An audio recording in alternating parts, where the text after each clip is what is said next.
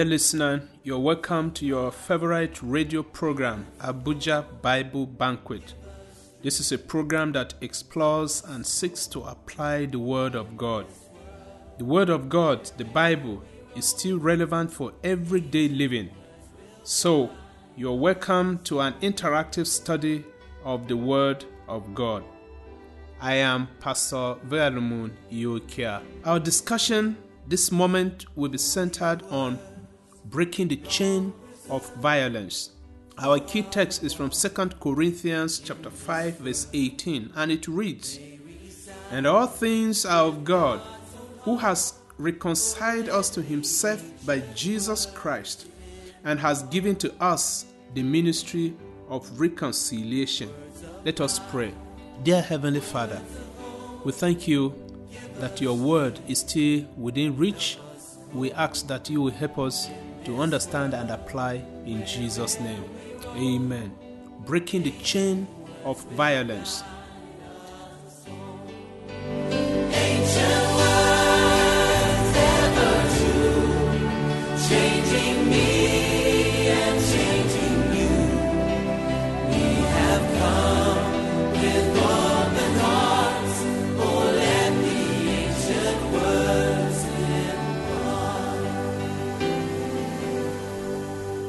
God wants us to be reconciled to Himself, and that's why He sent Jesus so that He will act as a bridge, as a reconciliator, so that through Jesus, the world and sinners can be reconciled to God. And the vertical reconciliation with God is intended to produce a horizontal effect of reconciling with one another. And that's why the Bible says clearly that God has reconciled us to himself through Christ Jesus, and everyone that has been so reconciled with God has been given the burden, the work, the mandate, the responsibility of reconciling with one another. Could it be that if brothers and sisters are not interested in, in, reconciliation, could it be that they have not been reconciled with God in the first place? Because if you are reconciled with God, you will seek to reconcile with one another. How should biblical godly reconciliation take place? In Matthew chapter 18, verse 15 to 20, the Bible has some hints there. The Bible says, If your brother or sister offends you, you that has been offended, you the innocent, should go to the guilty person and talk the thing over with the person, you alone. And if that fails, take one or two persons with you. And if that still will not work, then you may tell it to the church, believing that if uh, it involves all believers. And if the person will not listen, let the person be to you as an unbeliever or a heathen. We do things differently though. The Bible says you should first go to the person, but sometimes we first go to others and report what has been going on, what has happened before we even talk it, if ever we do, with the person involved. This is not in line with God's expressed will. So, God desires that we should reconcile by the innocent person taking the first move. If you remember, the story in the Garden of Eden when Adam and Eve sinned by eating the forbidden fruit. They were running away from God. God, who was offended, was the one running after them and asking, Adam, where are you? God, that was offended, was looking for the offender. So, if biblical godly reconciliation will take place, it is the innocent person that is easier for him or her to take the initial first step. And so God says, if that fail, let the person be to you as an unbeliever. If you're a true child of God, you desire that unbelievers should also reconcile with God. You will treat them well. You will wish them well. You will greet with them. You will answer their greetings. And so, even the one that has offended you, see the person as an unbeliever, yearn for this person's soul, and do kind deeds, things that you would do to someone you are wooing to God, and this will be rewarded by God. This will be blessed. For in Matthew chapter 6, verse 14 and 15, Jesus says, If you forgive men their trespasses, your heavenly Father will forgive you. But if you forgive them not their trespasses, neither will your heavenly Father forgive your trespasses. So, according to that portion of scripture in Matthew 6 14 and 15, your being forgiven by God is conditioned, is premised on you, first of all, forgiving those who have offended you. Forgiving them means receiving forgiveness from God. Refusing to forgive means a refuser to be forgiven by God. And so Proverbs says in chapter 25, verse 21 and 22, we are to overcome evil with good. And so if your offender, your enemy is hungry and it's within your power to give the person bread, give. And it is within your power to give water, give. In other words, the help that you should give to your enemy, do not withhold yourself from giving that help. In fact, the Bible says in verse 22 of Proverbs 25 that if you do good to the one that is doing evil to you, you are heaping coals of fire on the person's head, and the Lord shall reward you. If you want the Lord to reward you at the expense of your enemy, do the person good. You're handing over the person to God. God will take over the battle and he will fight and win and reward you handsomely. Praise the Lord. In a nutshell, the most dangerous thing you can do to your enemy is to do the person good, not evil.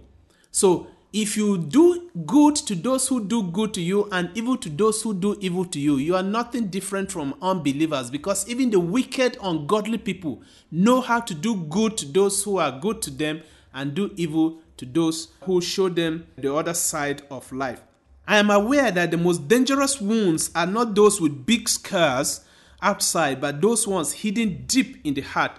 Even as we speak, someone may be saying, Oh, my friend, if you know just how badly I have been hurt, you wouldn't be talking about forgiveness. Yes, forgiveness can be hard, but a thing does not have to be easy for it to be done. Jesus on the cross trying to buy forgiveness for us, it was so hard, so difficult for him that at some point he prayed, Father, take this cup away from me. But if it is your will, then let it be. So it was painful for Jesus to secure our forgiveness. It can be painful to forgive, but you can forgive because you can do all things through God that provides the enabling grace. That's Philippians chapter 4, verse 13. You can forgive. Job chapter 42, verse 10 says, and the Lord turned the captivity of Job when he prayed for his friends. The three friends who were falsely accusing him Job prayed not for Holy Ghost fire to destroy them, but for God to have mercy upon them. So God turned his captivity. When you do well to your enemies, even those who are falsely accusing you, God takes over from there and does a beautiful thing on the part of those who are forgiven. There must be offenses, but woe unto him through him the offense will come. Matthew 18, verse 7.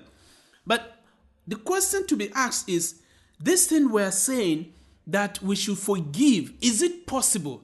Yes, it is possible. There is no fairness in forgiveness. Jesus suffered for the sins of the world. Him who had no sin suffered for the sinner.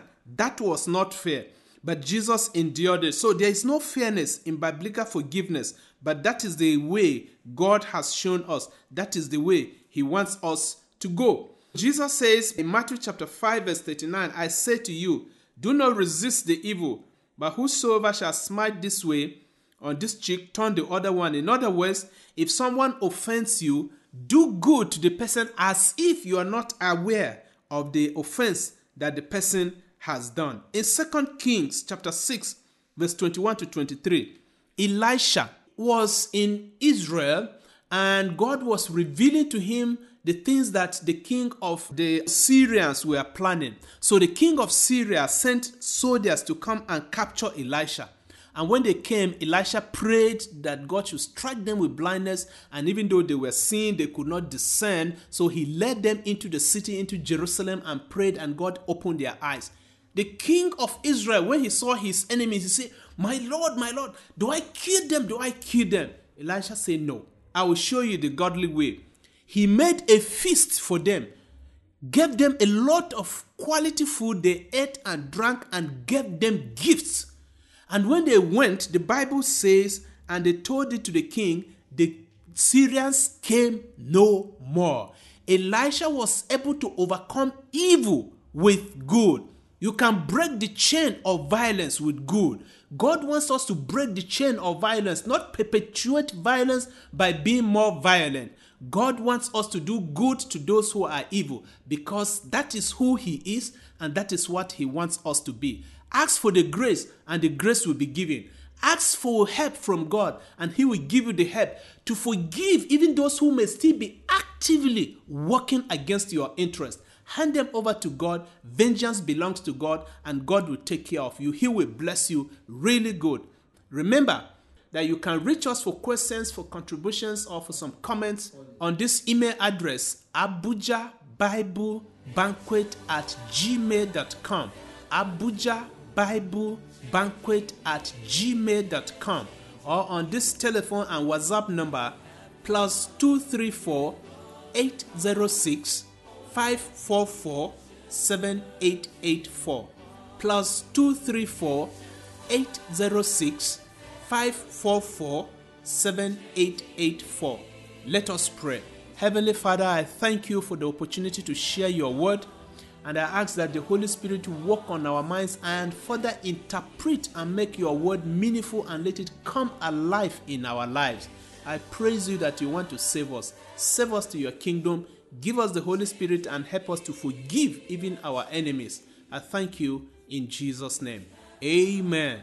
May God bless you and continue to prepare you for his kingdom. Praise the name of the Lord. Amen.